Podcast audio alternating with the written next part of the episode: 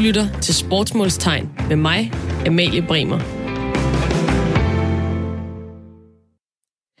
Hej og velkommen til Sportsmålstegn her på Radio 4. Mit navn det er Amalie Bremer, og jeg er vært på det her program. Sportsmålstegn det går ud på, at der er en masse ting, der kan undre ved sport. Det er noget af det, som i min mening gør, at sport er fascinerende og fuldstændig fantastisk. Fordi der er så mange aspekter af alle de her sportsgrene, som bare er mega mærkelige, hvis man ikke umiddelbart er udøver eller er ekspert inden for det, men bare er helt almindelig fan, som jeg er.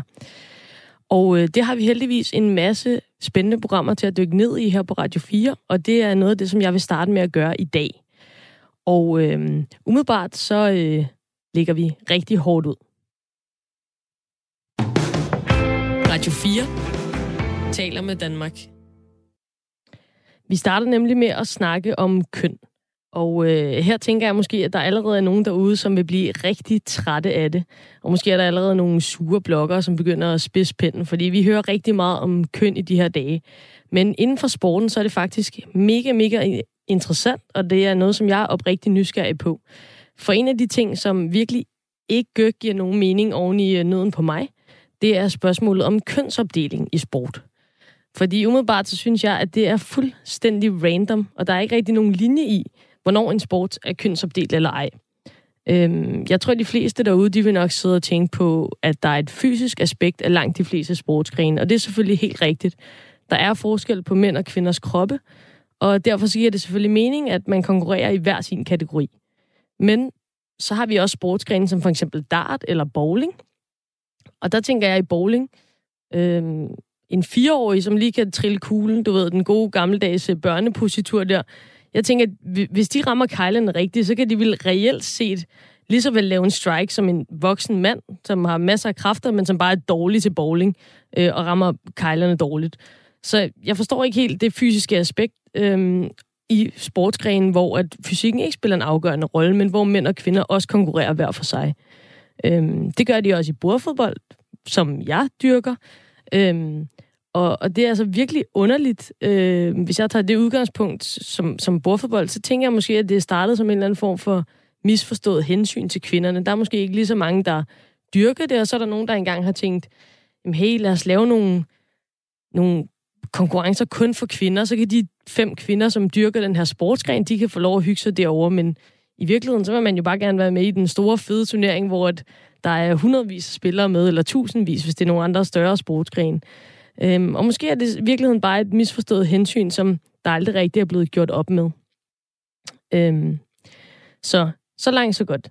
Øhm, men lad os komme tilbage til det med fysikken, fordi når vi så, noget af det, vi skal kigge på i dag, for eksempel, det er hestesport, ridning. Og her er det altså øh, udøvere, som skal håndtere et kæmpestort dyr, der på en god dag vejer måske op mod et ton. Øhm, og her der konkurrerer mænd og kvinder sammen. Så der er et eller andet der, som, som jeg i hvert fald ikke forstår. Det gælder både dressur og spring og trav og galop, så vidt jeg er orienteret. Så altså alt med heste, eller det meste med heste i hvert fald, der konkurrerer mænd og kvinder i de samme kategorier. Og det synes jeg jo som udgangspunkt er mega fedt. Og jeg tænker, at lige så snart man kan, så burde man da gøre det. Øhm, men igen, hvis det ikke kun er fysikken, der afgør, om mænd og kvinder de konkurrerer mod hinanden i en sportsgren, så vil jeg bare gerne vide, hvad er det egentlig, der afgør det? Øhm, og øh, i den sammenhæng, der har jeg en, øh, en fyr med mig i studiet, som er min, øh, min hushistoriker. Og det er, det er dig, Simon Kivitz. Du er idehistoriker, og så er du sportspodcaster, som står bag omklædningsrummet, skyggeboksning og 100 års boksning i USA, som fortæller USA's historie igennem boksning. Og øh, Simon, du vil sidde herinde i studiet sammen med mig, og så øh, sidder du altså og, og, og har nogle... Øh, ja, du har en masse viden om sport og sportshistorie, øh, og så er du som sagt idehistoriker, så du vil sidde og filosofere lidt over nogle af de emner, vi tager op, og komme med dine input og tanker løbende. Hvad, øh, hvad tænker du om det, jeg har sagt her i starten af programmet? Ja, hej. Øhm, jeg synes, øh, jeg synes det, det, det er en god undren, du, du stiller op med fra start af. For jeg tror ikke, jeg tror ikke man kan være i tvivl om, at øh, det bygger på rigtig meget historiske øh, tilfældigheder og øh, de tidspunkter, i historien, hvor sportsen, øh, hver, hver enkelt sportsgren ligesom øh, finder sin, danner en ramme om sig selv, og prøver ligesom at institutionalisere sig selv. At det mm. derfra ligger der rigtig meget arv fra en tid, hvor man måske har haft et helt andet syn på køn, end vi har den dag i dag. Derfor så har vi en masse ting, vi stadigvæk skal snakke om og gøre op med at finde ud af, hvorfor er det, at det er relativt tilfældigt eller historisk årsager end som det er. Så jeg tror, jeg tror du, har, du har fat i noget, der kunne være rigtig spændende at udforske. Og det er jo også bare, når du siger det med, med tilfælde, det er jo måske også i virkeligheden min fornemmelse, at, at, at øh, det virkelig bare er noget af det, hvor vi siger, mm, det er bare sådan. Øh, så er det måske, øh, når det har været sådan i rigtig mange år, så er det måske et eller andet tidspunkt, hvor man når til et punkt, at det måske er noget, man skal kigge på og måske ændre. Ja, og hvis man ikke stiller det der spørgsmål, så er det, det bliver helt naturaliseret, ikke? Altså, så, er det, så, så, så virker man provokerende, når man prøver at tage, tage nutiden og nyfødte hensyn og moderne forskning ind for at bryde noget, vi alle sammen er vant til, og som vi bliver trygge i og kan genkende. Mm. Øhm, jeg nævnte bowling i starten, og det er altså en af de sportsgrene, hvor at mænd og kvinder de spiller hver for sig, selvom at den fysiske fordel for mænd umiddelbart ikke er super stor.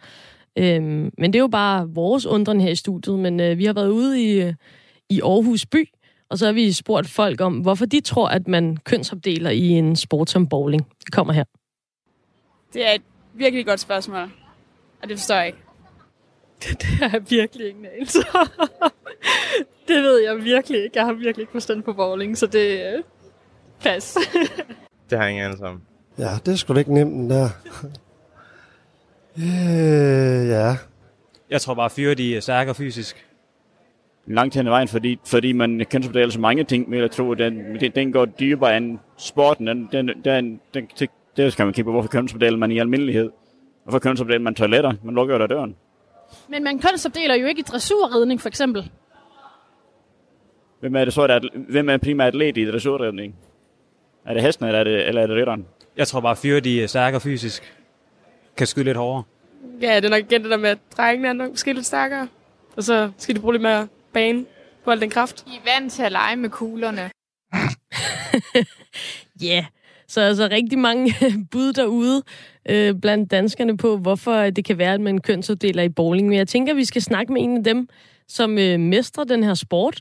Og det er Jesper Agerbo, som er syvdobbelt europamester og regerende verdensmester i bowling. Øh, og ham har vi simpelthen øh, med på en øh, telefon. Hej Jesper. Hej.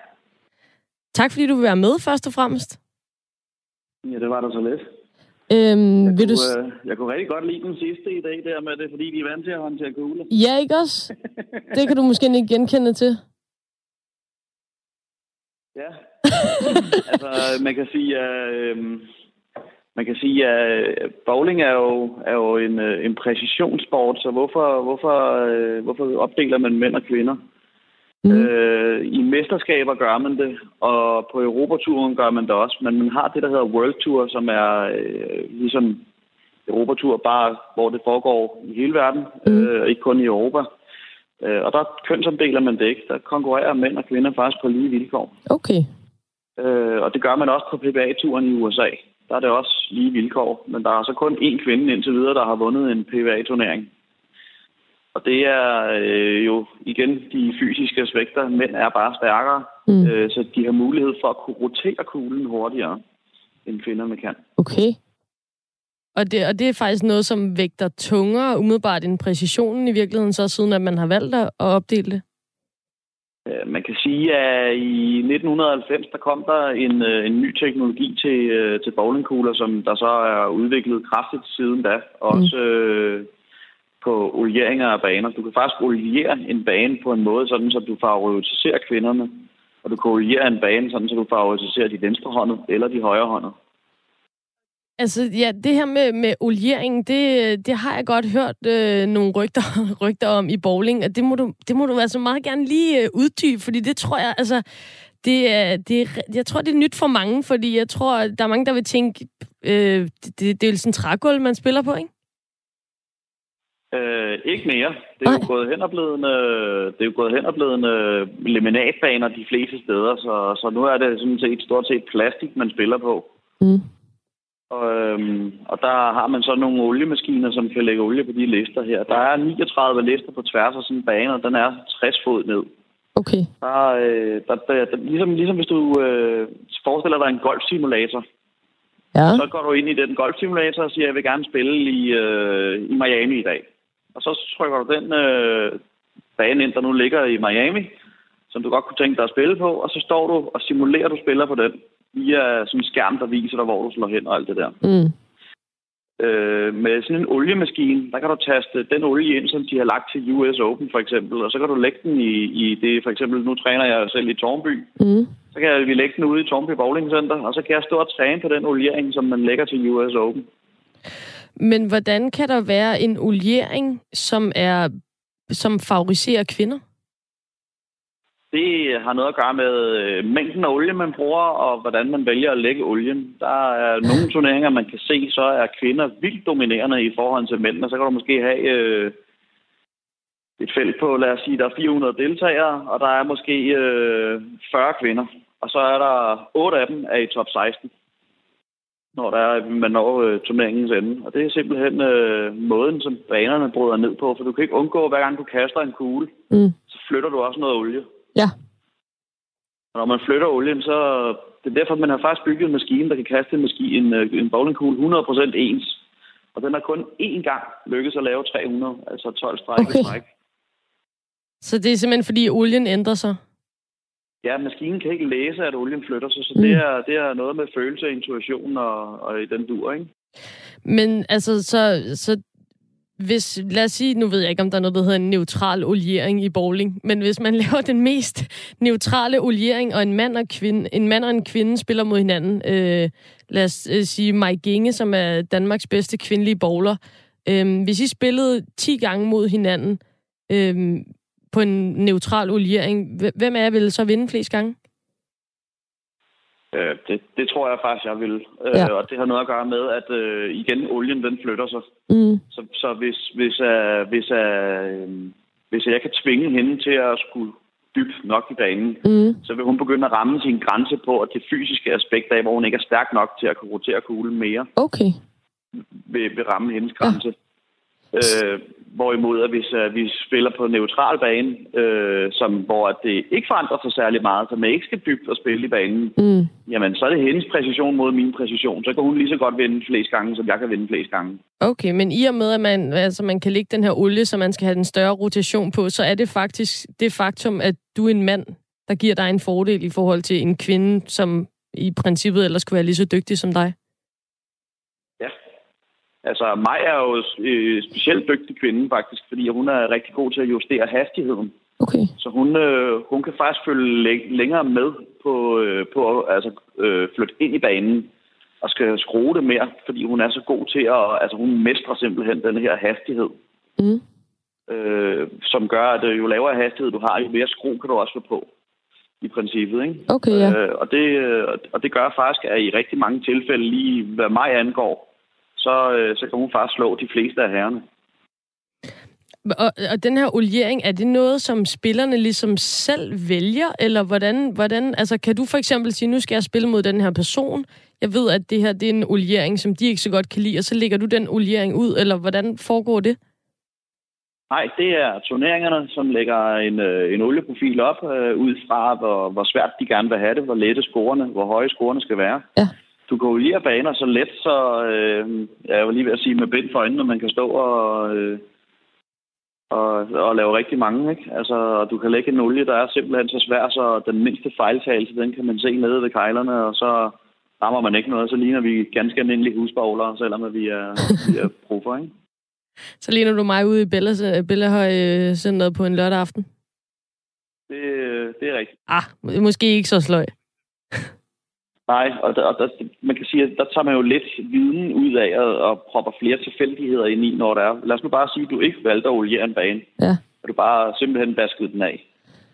Så vil, øh, så vil jeg kun være lidt bedre end dig.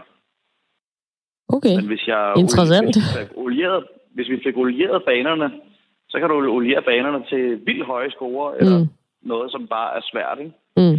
Øh, jeg har på et tidspunkt en, som øh, påstod, at det ikke var sandt, og der øh, ude i Glostrup, for sjov skyld, øh, plejede de at have rigtig, rigtig lette baner. Så øh, jeg prøvede at tage de der øh, bind med, man kan få fra, øh, når man er i flyver, du ved, sådan nogle natbind man kan sætte på øjnene.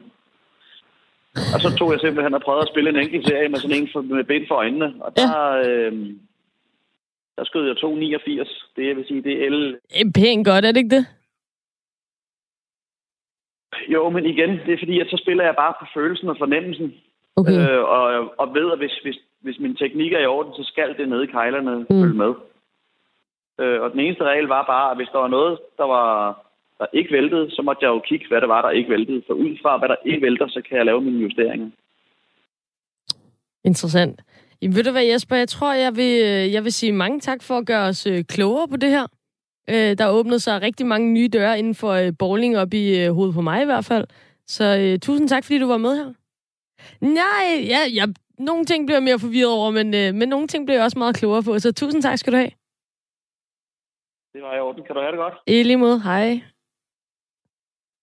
Det var da max interessant at høre, at der er sådan en kraft yderste instans i Helt forhold til, vildt. hvor langt man skulle, skulle kaste. Det, det var et element, jeg i hvert fald ikke var bevidst om. Ja, det åbner jo, altså, jeg ved ikke, altså, al respekt til bowling, og endnu mere respekt til bowling, end jeg havde i forvejen lige nu, fordi der findes jo så åbenbart mega store taktiske elementer i forhold til at skubbe den her oliering i forhold til ens modstander og sådan noget. Det er jo helt... Ja, det er jo et kæmpe taktisk spil lige pludselig. Åbenbart. Så, altså, alt det, vi måske ved i forvejen med curling, fordi danskerne har været gode til det, eller Ja. sådan, det kan måske så alligevel overføres til fra isen til olien. Ja, fra isen til olien, ja. Og det er allerede der, at jeg, øh, er jeg blevet klogere. Nå, jamen, øh, der kan man bare se. Radio 4 taler med Danmark.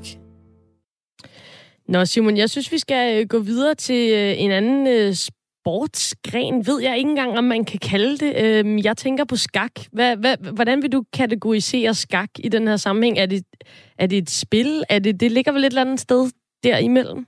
Ja, det er jo det, øh, i virkeligheden, hvis man skal definere, hvad sport er, så, så er der ikke, øh, ikke nogen for særlig klare regler for det. Ikke? Man, mm. man plejer at sætte sådan fem forskellige, øh, forskellige kategorier op for at sige, hvornår lever noget op til det.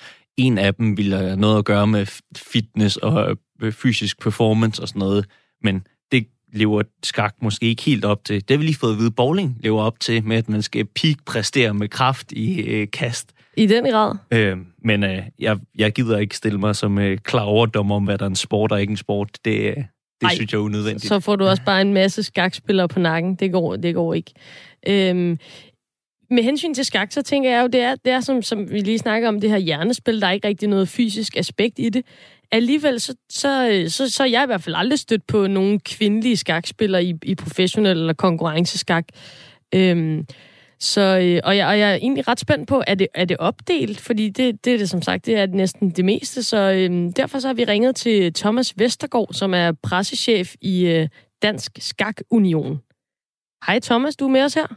Jo, tak. Øhm, jeg har umiddelbart aldrig mødt en kvinde, der spiller konkurrenceskak. Øh, findes de? Det gør de bestemt. Vi har ikke så mange af dem. Øh, Det er sådan, at i Dansk Skak Union, der er der 4.000 medlemmer, men kun 150 af dem er kvinder. Okay.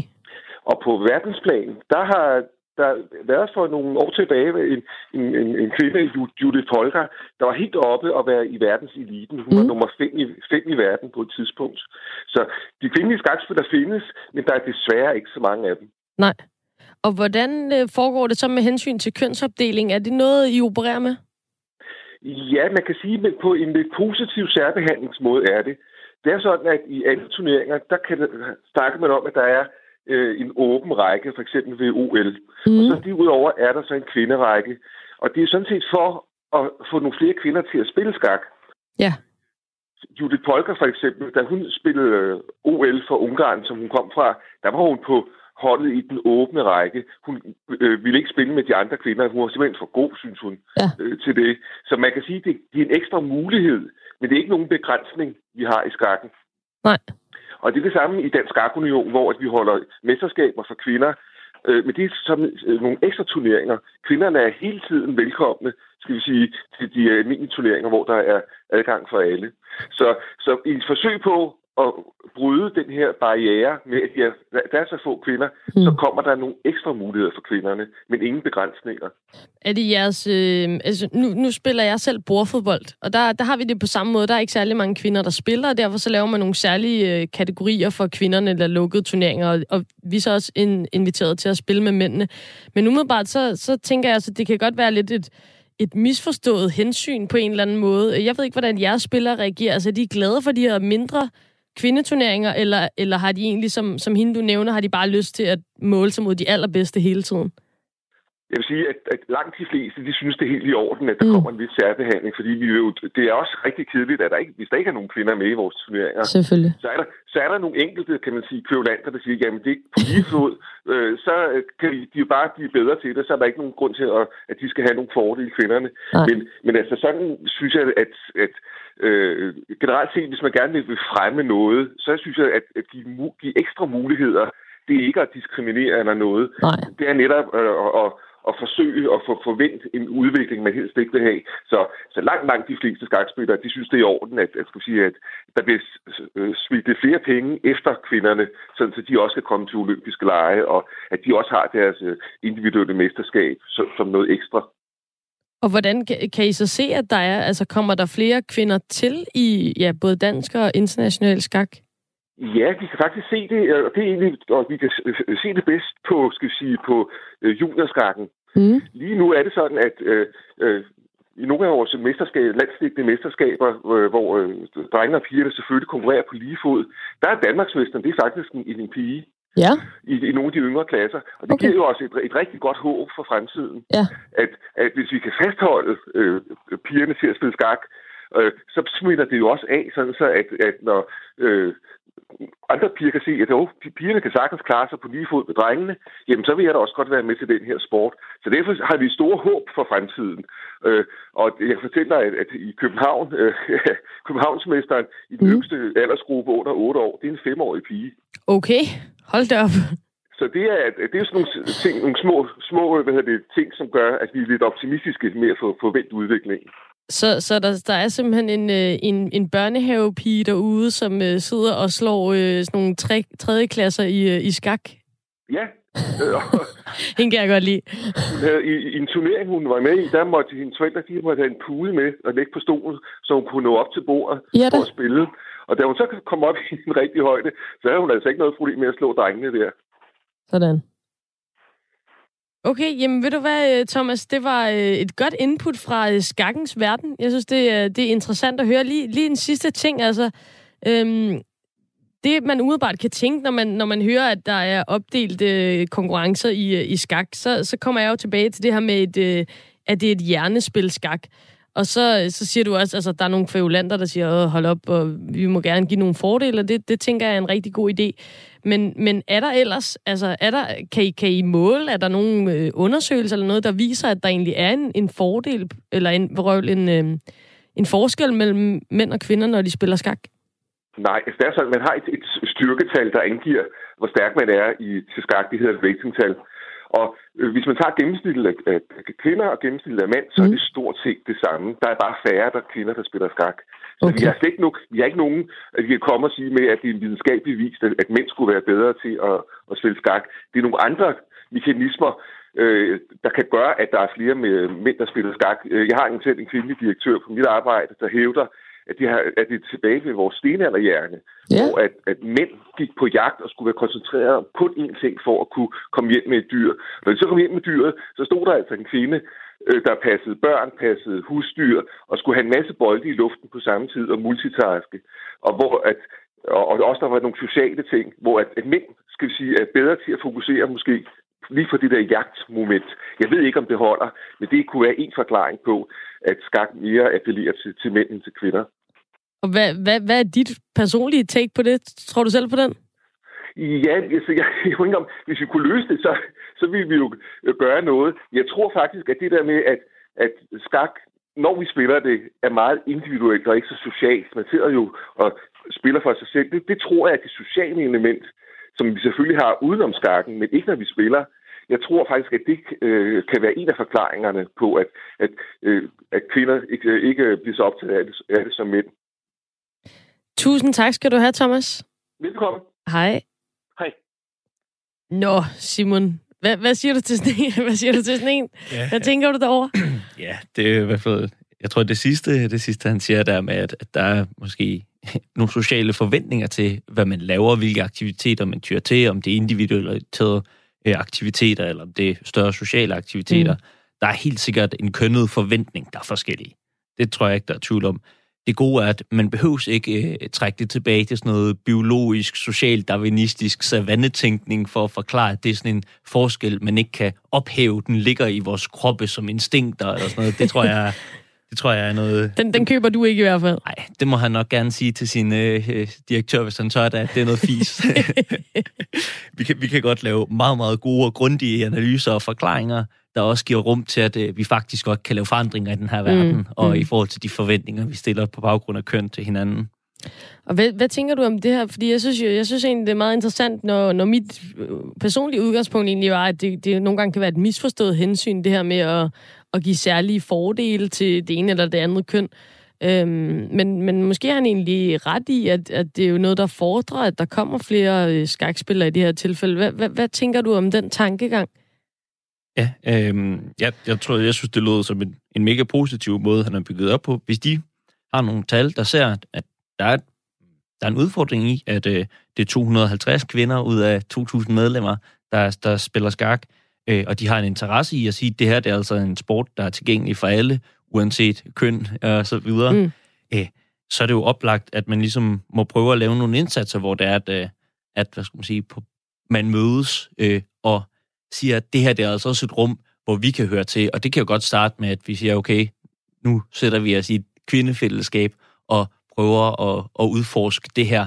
Og så, øh, og så kan vi gå videre til at se, at øh, nu er vi trygge i det her, og øh, mm. nu kaster vi os ud på, på en, på en ikke-kønnet scene. Men altså, jeg kunne sagtens se det her som et, et skridt og en mulighed, og noget, der, der åbner og gør det tilgængeligt. Men øh, det er måske også mere dig, der skal svare, svare til det. Det er ikke... Ja, ja. Jeg, jeg tænker jo lidt, at det er jo meget sådan en klassisk øh, inden for sport, øh, sådan en bredde versus elite-tænkning i virkeligheden, altså hvor at man siger, vi vil bare gerne have flere kvinder til at spille skak for enhver pris. Det kan også være bordfodbold, som sagt.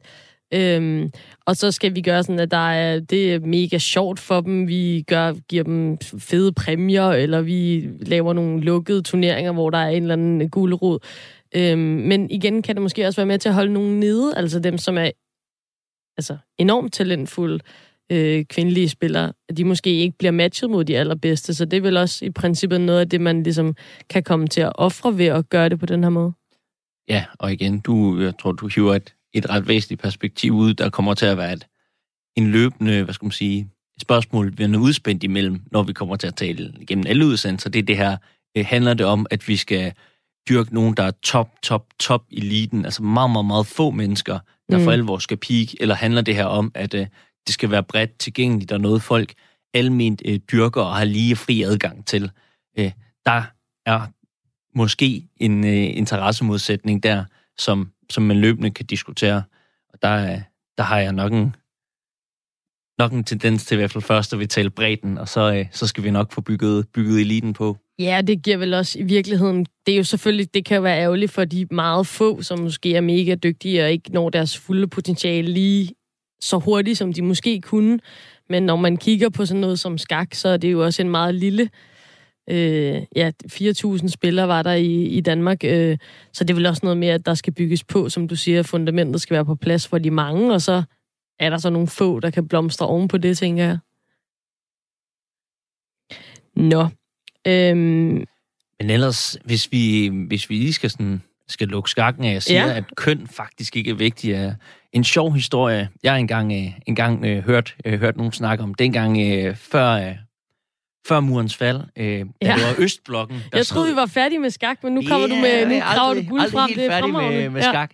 Ja. Øh, dengang det primært var sovjetiske skakspillere og kubanske skakspillere, der var store, ja. der, øhm, der talte man jo ikke nødvendigvis om, at det var, det var køn, der var forskellen, men at grunden, de forklarede, at det var dem, der var store, fordi at øh, de havde den marxistiske videnskabsteori i den dialektiske materialisme. og at øh, det krævede, at man kunne forstå verden ud fra den dialektiske materialisme, for at man kunne forstå og spille skakket, hvordan man kunne forstå bevægelserne. Og der skal du måske lige uddybe den dialektiske ma- marxisme, materialisme. ja, øh, Allerede her har du tabt mig fuldstændig. Ja, men det, det var lige her bare pointen, at påstanden, øh, så kan det godt være, at den lyder, lyder lidt, øh, lidt vild og akademisk i forhold til men af. lige netop det her med, at det her det handler om en metode, det handler om at forstå bevægelser øh, i verden, som bliver oversat til øh, skakbrættet, forstå modstanderens ja. træk på en bestemt måde, og øh, ja, øh, sætte sit spil op efter det. Mm. At det var den måde, de analyserede politik på øh, over i Østblokken med en, en klassisk marxistisk filosofi, som de kunne overføre til skakbrættet, var deres påstand og forklaring på, hvorfor det var øh, lige netop Østblok øh, øh, skakspillerne, der var mægtigere end de vestlige skakspillere.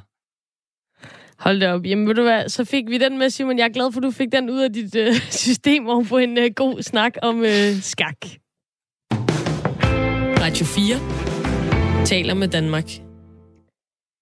Det næste sportsmålstegn, som øh, vi skal dykke ned i i dag, Simon, det handler om øh, den myte, jeg vil næsten kalde det en, øh, en enjørning inden for øh, verdens største sport, som er, øh, som er, er det fænomen, der hedder hjemmebanefordel i fodbold.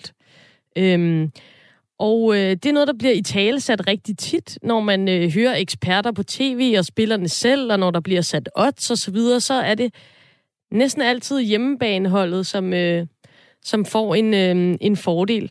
Og, øh, og, og, og ligesom er, øh, er, er favoritter, kan man sige, bare fordi, at de spiller på deres egen hjemmebane. Og øh, der tænker jeg jo, at det er en god gammeldags undskyldning for en fodboldspiller, der får 3 millioner milliarder om øh, året for at sparke til en bold. Fordi, ærligt talt, øh, bliver din inderside aflevering dårligere af, at der står 15.000 fans fra modstanderholdet, end hvis der stod 15.000 fans fra, fra dit eget hold? Øh, jeg tænker umiddelbart nej. Øhm, og så vidt jeg er orienteret, så er det 11 mod 11, og det er sådan set, uanset om det foregår i parken eller på Brøndby Stadion, det er også nogenlunde øh, samme størrelse bane, og reglerne er øh, også de samme. Øhm, så hvorfor er det, at man hører alle de her eksperter og spillere og kommentatorer, der fremhæver, at det er så stor en fordel at spille på hjemmebane? Øhm, det har jeg undret mig rigtig meget over. Det har jeg gjort i lang tid, fordi jeg er vild med fodbold. Øhm, og når jeg undrer mig over noget, så, så gør jeg det, som jeg tror, at de fleste andre øh, mennesker i 2019 vil gøre, det er at tænke på sig selv. Så jeg tager udgangspunkt i mig selv som, øh, som spiller øh, seriebold, syvmands kvindefodbold i øh, Nørrebroparken. Det er fedt, vi er dårlige, men vi elsker også at spille på hjemmebane. Vi kan meget bedre lide at spille på hjemmebane i vores eget lille klubhus, end vi kan lide at cykle hele vejen ud på den dumme, dumme kløvermarken.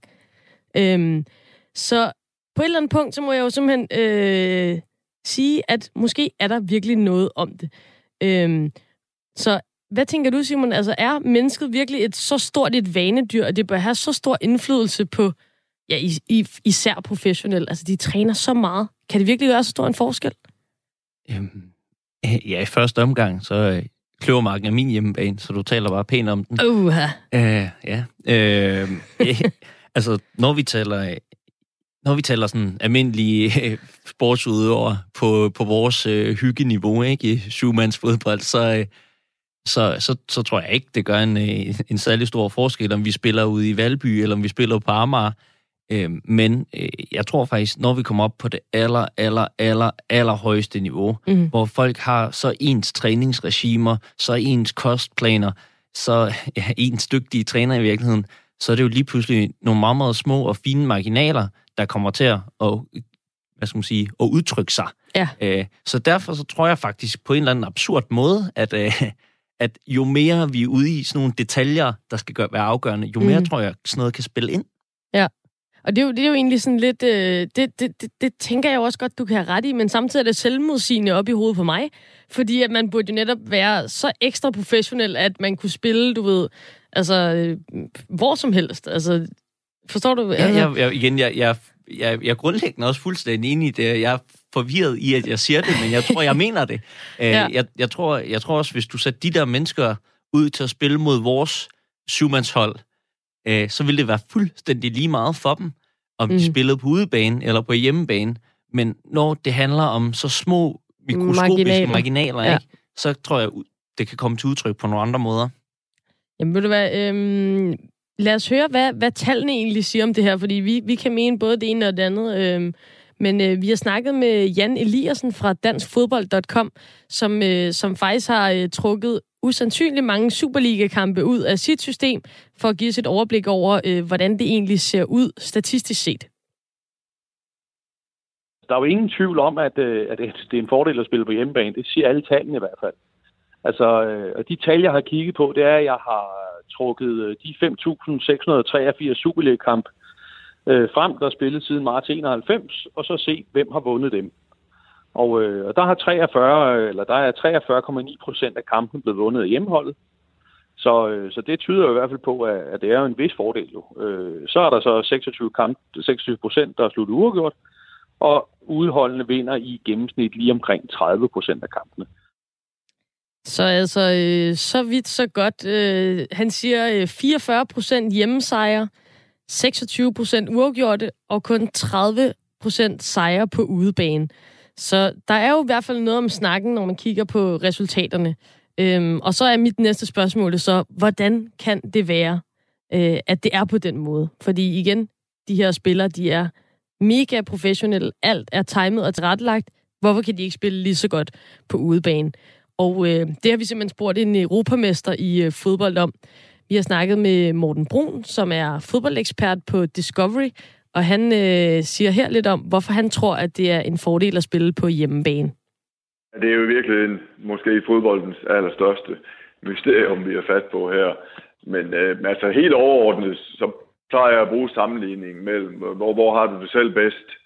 Har du det selv bedst hjemme i dit eget hus, hvor du ved, hvor alle ting ligger, og hvor du kender størrelsen på rummene, og hvor du bare sådan har den tryghed, du har bygget op gennem, gennem de mange år, du har boet der? Eller er du mest tryg over ved naboen, som du godt nok kender, og hvis hus jo sikkert ligner dit øh, til, til forveksling, men hvor du alligevel har den der følelse af at være, ja, på udebane, det udtryk kunne man jo godt bruge i den her sammenhæng.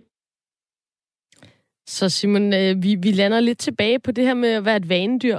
Og det, og det er simpelthen mennesket, der er, der er det ud i øh, ekstremerne, og måske i virkeligheden faktisk, som du også er inde på, især professionelle sportsudøvere, som jo har en mega skemalagt hverdag, hvor at alt ned til sidste minut, og øh, hvilket, øh, hvor mange gram øh, mysli de spiser om morgenen, og så videre, og så videre. Øhm, så er, er det i virkeligheden bare, øh, bare det i godsøjne? Det kan man ikke se i radioen, men, men hvordan kan det være, at det spiller så stor... Øh... Ja, Øhm, ja, jeg tror ikke, øh, som, som Morten, øh, Morten Brun også siger, det her det er jo en af de store mysterier. Øh, så øh, det vil være mirakuløst, hvis vi lige løste mysteriet i dag her første oh, udsendelse. Kom, kom, vi gør det. Så, jamen, så lad os gøre det. Altså, øhm, altså der, er nogle, der er nogle forskellige elementer. Nu bruger han det her billede med, øh, hvordan, øh, hvordan man er tryg og kan genkende sit hus, og det andet hus er måske lidt anderledes. Altså, mm. I mange sport er det jo faktisk en realitet, at der er forskel på baner. Øh, banestørrelser, og den måde, banerne er sat op, øh, sat op på. Øh, så der er sådan nogle, øh, nogle, sikkert nogle mønstre, man har i sin egen bane, der ligger sådan mere naturligt til en, men lettere at gøre uden at tænke, så man bliver det her splitsekund hurtigere, klarere, øh, trykker i at træffe et valg og så videre. Og så ja, og derudover altså, så er det jo nok sådan noget, altså ja, tryghed, selvtillid, der kommer i det. Og så er der jo selvfølgelig helt det her spørgsmål med øh, dommerbias i forhold til, mm-hmm. til hjemmebane, som vi måske også kunne, kunne kaste nogle tanker over. Ja, og, og, og det hele andet, altså som du siger i forhold til græsplænen, og nu er vi jo ude i, at nogle steder spiller man med kunstgræs for eksempel. Det er jo også noget, man hører, der gør en, en kæmpe stor forskel i forhold til, hvor hurtigt er bolden, hvor hurtigt er spillet, hvordan, ja, hvordan går og står man på sådan en, et underlag der, ikke? Vi har lige hørt, hvor meget det betyder, hvordan man olierer en bowlingbane, ikke? Altså, prøv at tænke på, hvad græslængder og mudderpøler og ja. Ja, kunstgræs betyder. Altså, der var jo nok en grund til, at uh, det gamle Wimbledon-hold i USA, at de altid spillede på en helt... Nej, i USA, vrøv, i, uh, i Premier League England, altid ja. spillede på en uh, helt smadret bane, fordi at... Uh, der skulle bare, der skulle ikke være noget teknisk fodbold. Det skulle bare være fysik og dueller og lange bold frem. Knupperne først, og så derudad. Præcis, og så ser vi, om, Vinnie Jones bliver vist ud den her gang også. Åh, oh, god gamle. Øhm, hvordan, jeg tænker, du, du har jo også nogle perspektiver for andre sportsgrene. Kan, har du, kommer du umiddelbart op med nogle eksempler, hvor den her hjemmebanefordel, den, den kan være i andre sportsgrene, det kan også være ja, krige, havde jeg sagt, eller hvor, altså, hvad, når man bare tænker på mennesket, er det en så stor indvirkning på mennesket, det her med, at man føler sig tryg, hvor man er, så præsterer man bedre? Hmm, altså, det, det, det, gør det, jo, det, det gør det jo nok, men igen, jeg tror, vi skal... Udover det psykiske, så tror jeg faktisk, at så tror jeg faktisk, at vi skal undervurdere de her sådan, øh, baneagtige forskelle. Mm-hmm. Et eksempel, jeg har for boksningens verden, er, øh, da, den store øh, Vladimir Klitschko, den store sværvægts ukrainske bokser, der har siddet på titlen i mange år, endelig tabt til den her Gypsy King, Tyson Fury. Ja. Øhm, der var det, der var det, der var det langt hen ad vejen en Furys øh, promotion, der stod, for, øh, der stod for at lave det. Og de gjorde sådan en træk, hvor de gjorde ringen en smule blødere, end den plejer at være. Altså underlaget? Underlaget Ja, en ja. smule blødere, ikke? Så de vidste, at han var den yngste unge, han havde friskere ben og så videre, så de forsøgte at, at bruge alderen mod øh, Klitschko ved at gøre underlaget lidt tungere, så han forhåbentlig blev lidt trættere, lidt langsommere og hurtigere. Ja, ja. Øh, alle de der små besvindigheder, ikke? Og så tilbage til, tilbage til det her med, med, med dommerbiasen, altså, jeg, jeg, tror- jeg tror, at, øh, at det virker til, at det er noget, der går, går i hovedet på, på dommer, at, øh, at man mærker publikum i stor densitet stå og råbe hårdt, øh, Mhm. hårdnakket ned mod en. Øh, men omvendt, igen, for at vi ikke skal be- sige noget afgørende, så er der også den omvendte, der hedder, så er der jo mange dommer, der sikkert kommer til at overkompensere, fordi de i hvert fald ikke skal falde for en hjemmebane bias. Ja, det, det kunne man i hvert fald godt komme til at tænke nu her, i hvert fald, når der er så meget snak om det, i hvert fald inden for fodboldens verden. Der er jo rigtig meget snak lige for tiden om, bliver de store hold favoriseret på hjemmebanen. Og der, der ved jeg da ikke, hvis jeg, hvis jeg var dommer, så ville jeg da tænke, det skal de i hvert fald ikke få ret i. Og så, du ved, hvis man er i tvivl, ikke? Øhm, men det, ja, det er jo selvfølgelig svært. Øhm, nu snakker du om det her med, med de fysiske rammer. Øh, og der har Morten Brun også et, øh, et lille input. Men lad os da bare tage i, i parken, når FC København møder FC Midtjylland, så stiller de deres bander anderledes op, fordi de ved, at FC Midtjylland har nogen, der, der, kaster, der kaster vældig langt, øh, vældig, vældig lange indkast. Og det, det er jo i hvert fald sådan et fif, hvor man kan sige, det bestemmer man jo i hvert fald på sin egen hjemmebane i, i et vist omfang i hvert fald, hvor, hvor, hvor tæt banderne skal stå på sidelinjen. Og der er der, der eksempler på, at man i parken har flyttet banderne lige præcis til kampe mod FC Midtjylland. Og så er der også nogle fortællinger om sådan, jeg vil ikke bruge ordet chikane, men om i hvert fald temmelig meget mere luksuriøse omklædningsrum til, til hjemmeholdet end til, ude, end til udhold. Så der er jo selvfølgelig, der, der er jo også nogle, nogle små knapper, man kan, man kan skrue på. Radio 4 taler med Danmark. Ved du hvad, Simon, vi hopper øh, lige direkte videre, fordi vi har en, øh, en, øh, en person med på telefon her. Det er Mark O. Madsen, der er MMA-kæmper i UFC. Hej, Mark. Øhm, det, som øh, jeg gerne vil spørge lidt dig om, det er, fordi jeg prøver at aflive nogle myter i det her program. Nogle øh, myter inden for sport. Øh, og der er jo den her myte med, at, øh, at sportsøvere ikke så gerne må have sex, inden at de skal øh, lave en stor præstation. Øhm, og der vil jeg jo rigtig gerne spørge dig, øhm, plejer du at øh, knalde før en kamp? Jamen, det var et godt spørgsmål. Tak. Øh, jeg, øh, jeg kæmper jo i vægtklasser, så jeg skal være helt ærlig at sige, øh, når jeg nærmer mig kampen, så er mit fokus på at komme i vægt. Så det er ikke lige sex, jeg går og tænker på. Det er sgu nok nærmere en sneakers, jeg, øh, jeg sådan går og, og hunger efter. Så øh, det er ikke noget, jeg egentlig har tænkt så meget over. Jeg har godt hørt myten, og, og er klar over, at, at der er nogen, der sådan har helt specifikke ritualer omkring det. Øh, det er ikke noget, jeg sådan har tænkt så meget over, men øh, jeg kan i hvert fald sige, at mit fokus det ligger på at komme i vægt, øh, når, jeg skal, når jeg skal kæmpe. Okay, så det, det er faktisk ikke, fordi du, øh, du tænker som over det, men jeg tænker måske, at du i hvert fald i din, øh, i din øh, lange karriere her, der har, du, der har du formentlig prøvet både det ene og det andet. Øh, så, så det store spørgsmål, det er jo også, har du kunne mærke forskel?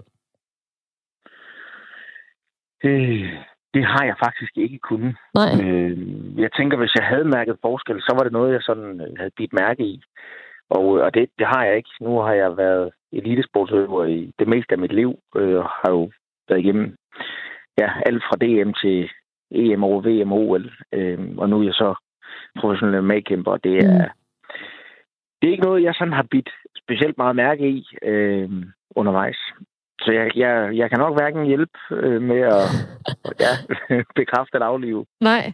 Men, men altså, ja, der er, jo, der er jo netop den her myte, og det er jo også grund til, at vi spørger, fordi det er jo, det er jo også noget, sådan, man hører over mange omgange, men, men, men hvad er sådan din tanke, selvom du ikke lige kan bede eller afkræfte? Hvad, hvad, du, du kender din krop super godt. Hvad, hvad tænker du, at, kan der være noget om snakken? Øh, ja, altså så dykker vi vel ned i sådan min, min mere sådan sportslige tankegang. Altså mm. det er klart, skal man ud i en, øh, en maratonomgang på øh, en halv time, og det... jeg troede lige, du snakkede om en kamp, men jeg er med nu. Ja, super. Ja, Ej, okay. En halv time, det er også en ordentlig... Ja, det er en maratontur, ikke? Men øh, jeg, jeg siger bare, hvis man er oppe i det omfang, og, og man formår at præstere i, i det omfang, så, øh, så er det da nok noget, man skal vælge ikke at gøre lige før en kamp, fordi det er jo, det er jo noget, der... Så er du helt færdig bagefter? Ja, det kan koste lidt på energikontoen, ikke? Så, øh, men øh, du kan jeg godt røbe her, der ligger jeg ikke, så, så, så på den måde har jeg ikke rigtig bidt, bidt mærke i det heller. Øh, men, men der er der selvfølgelig nogle ting og nogle tanker, man skal, man skal gøre sig der. Øh, for det er jo klart, altså har man forberedt sig på, på en sportslig præstation, så er det selvfølgelig i selve den sportslige jagt, øh, præstationen skal ligge. Og så skal den selvfølgelig ikke øh, bruges på, på alt muligt andet. Øh, det er i hvert fald mit sådan elitesportsmæssige øh, take på den. Ikke? Ja.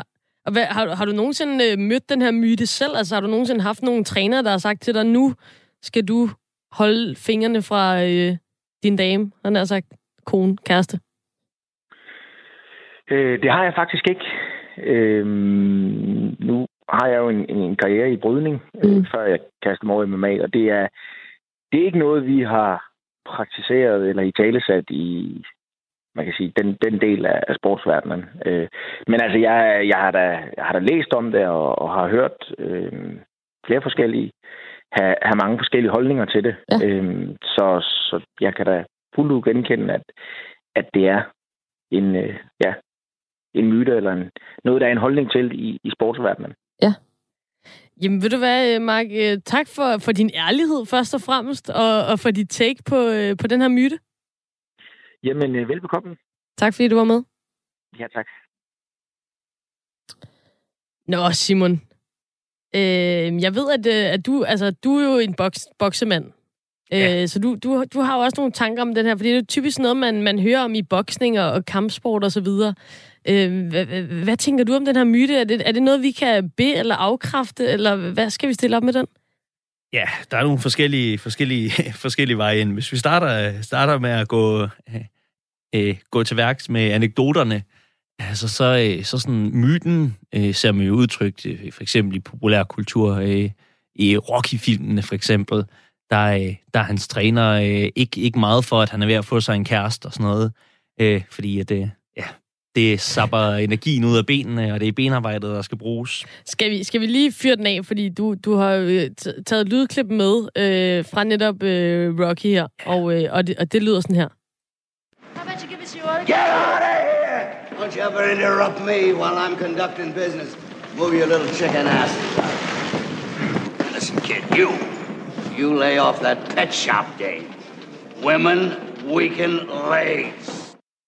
Women Weekend Legs. Det er altså det er Rockys træner her, som øh, vil få nogle, øh, nogle unge kvinder væk fra, øh, fra Rocky, når han øh, træner allerhårdest, fordi øh, han er altså overbevist om, at øh, Women Weekend Legs, at de gør ham øh, svagere.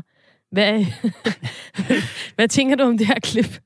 Uh, for det første, så er det altid fantastisk at høre, høre et klip fra Rocky 1, som faktisk er en god film. Enig, ja. enig. Ja, uh, langsom indadvendt og sådan noget. Slet ikke lige så overpower som de andre. Uh, ja, uh, det er i hvert fald noget af den her historie kører i 76, hvor mm. den her film er fra, så, så ved man også, det er en, det er en hvad skal man sige, integreret fortælling, en, en integreret myte.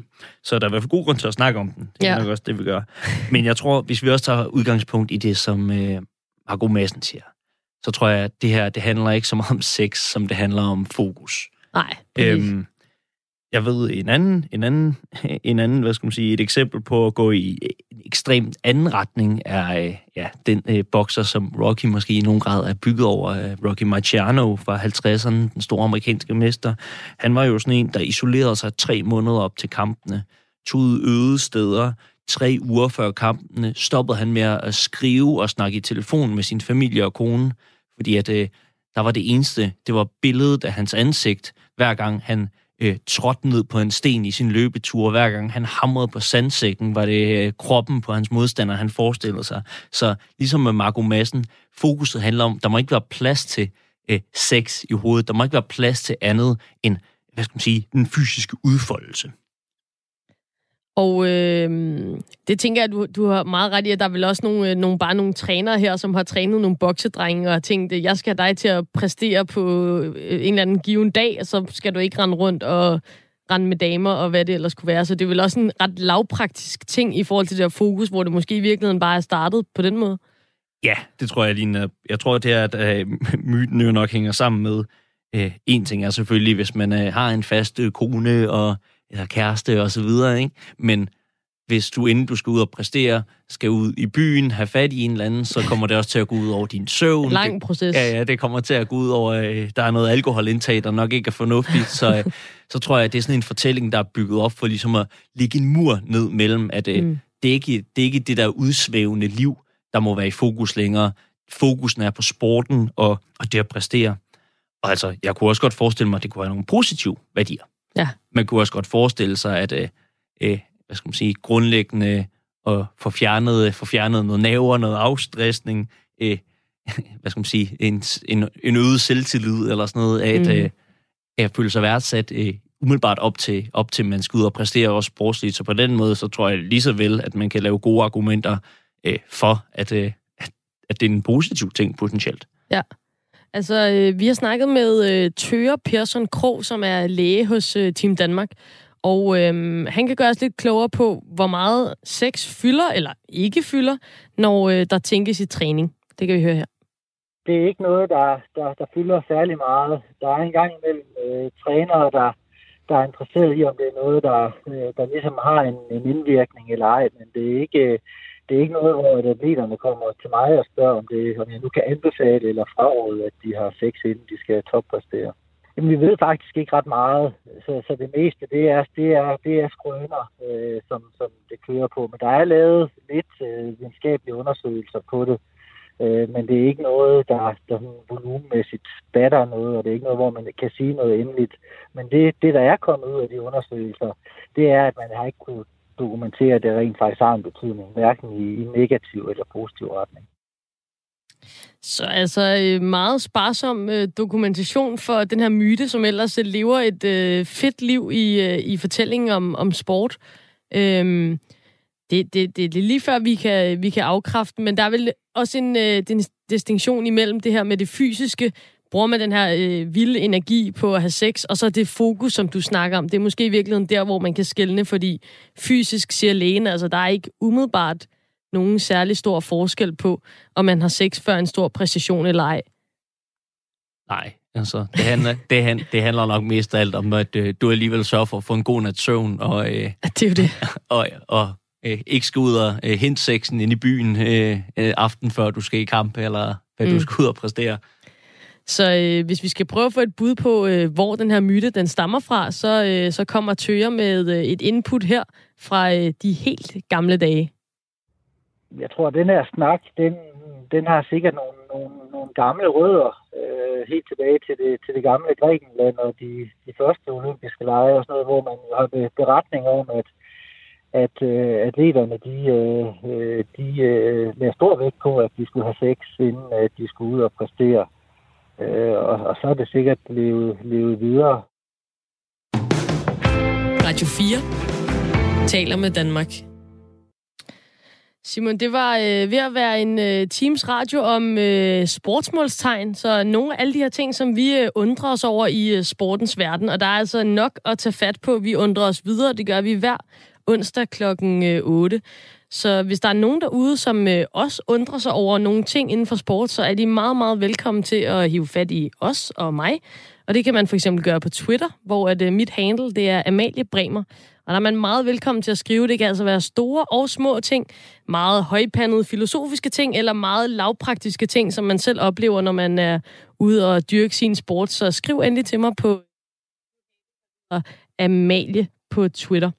Så øh, masser af undren derude, og det er der altså også øh, ude blandt øh, folket. Lad os lige høre, hvad øh, de undrer sig over inden for sport. Ja. Hvad? Øh, hvorfor Astralis ikke bliver anerkendt lige så meget som med fodboldlandsholdet? Det har jeg ikke lige tænkt over. Nej. Nej. Jeg tror, det er noget med øh, lønnen, ligestillingen øh, for løn, kvinder og mænd, især i fodbold. Det kunne godt undre mig lidt, hvorfor de ikke får lige meget. Det brug, jeg har brugt tid på at se, hvordan kunne det være så spændende at kigge på mennesker, der løber efter en bold, for en bold hver, de, de der 22 mænd. Hvorfor petanque det er så, øh, så spændende for nogle folk? Hvorfor petang er så spændende? Det er meget mærkeligt. Nå, ved du hvad? Simon Kivits, idehistoriker og sportspodcaster. Tusind tak, fordi du var med i dag. Mit navn det er Amalie Bremer, og det her det var Sportsmål.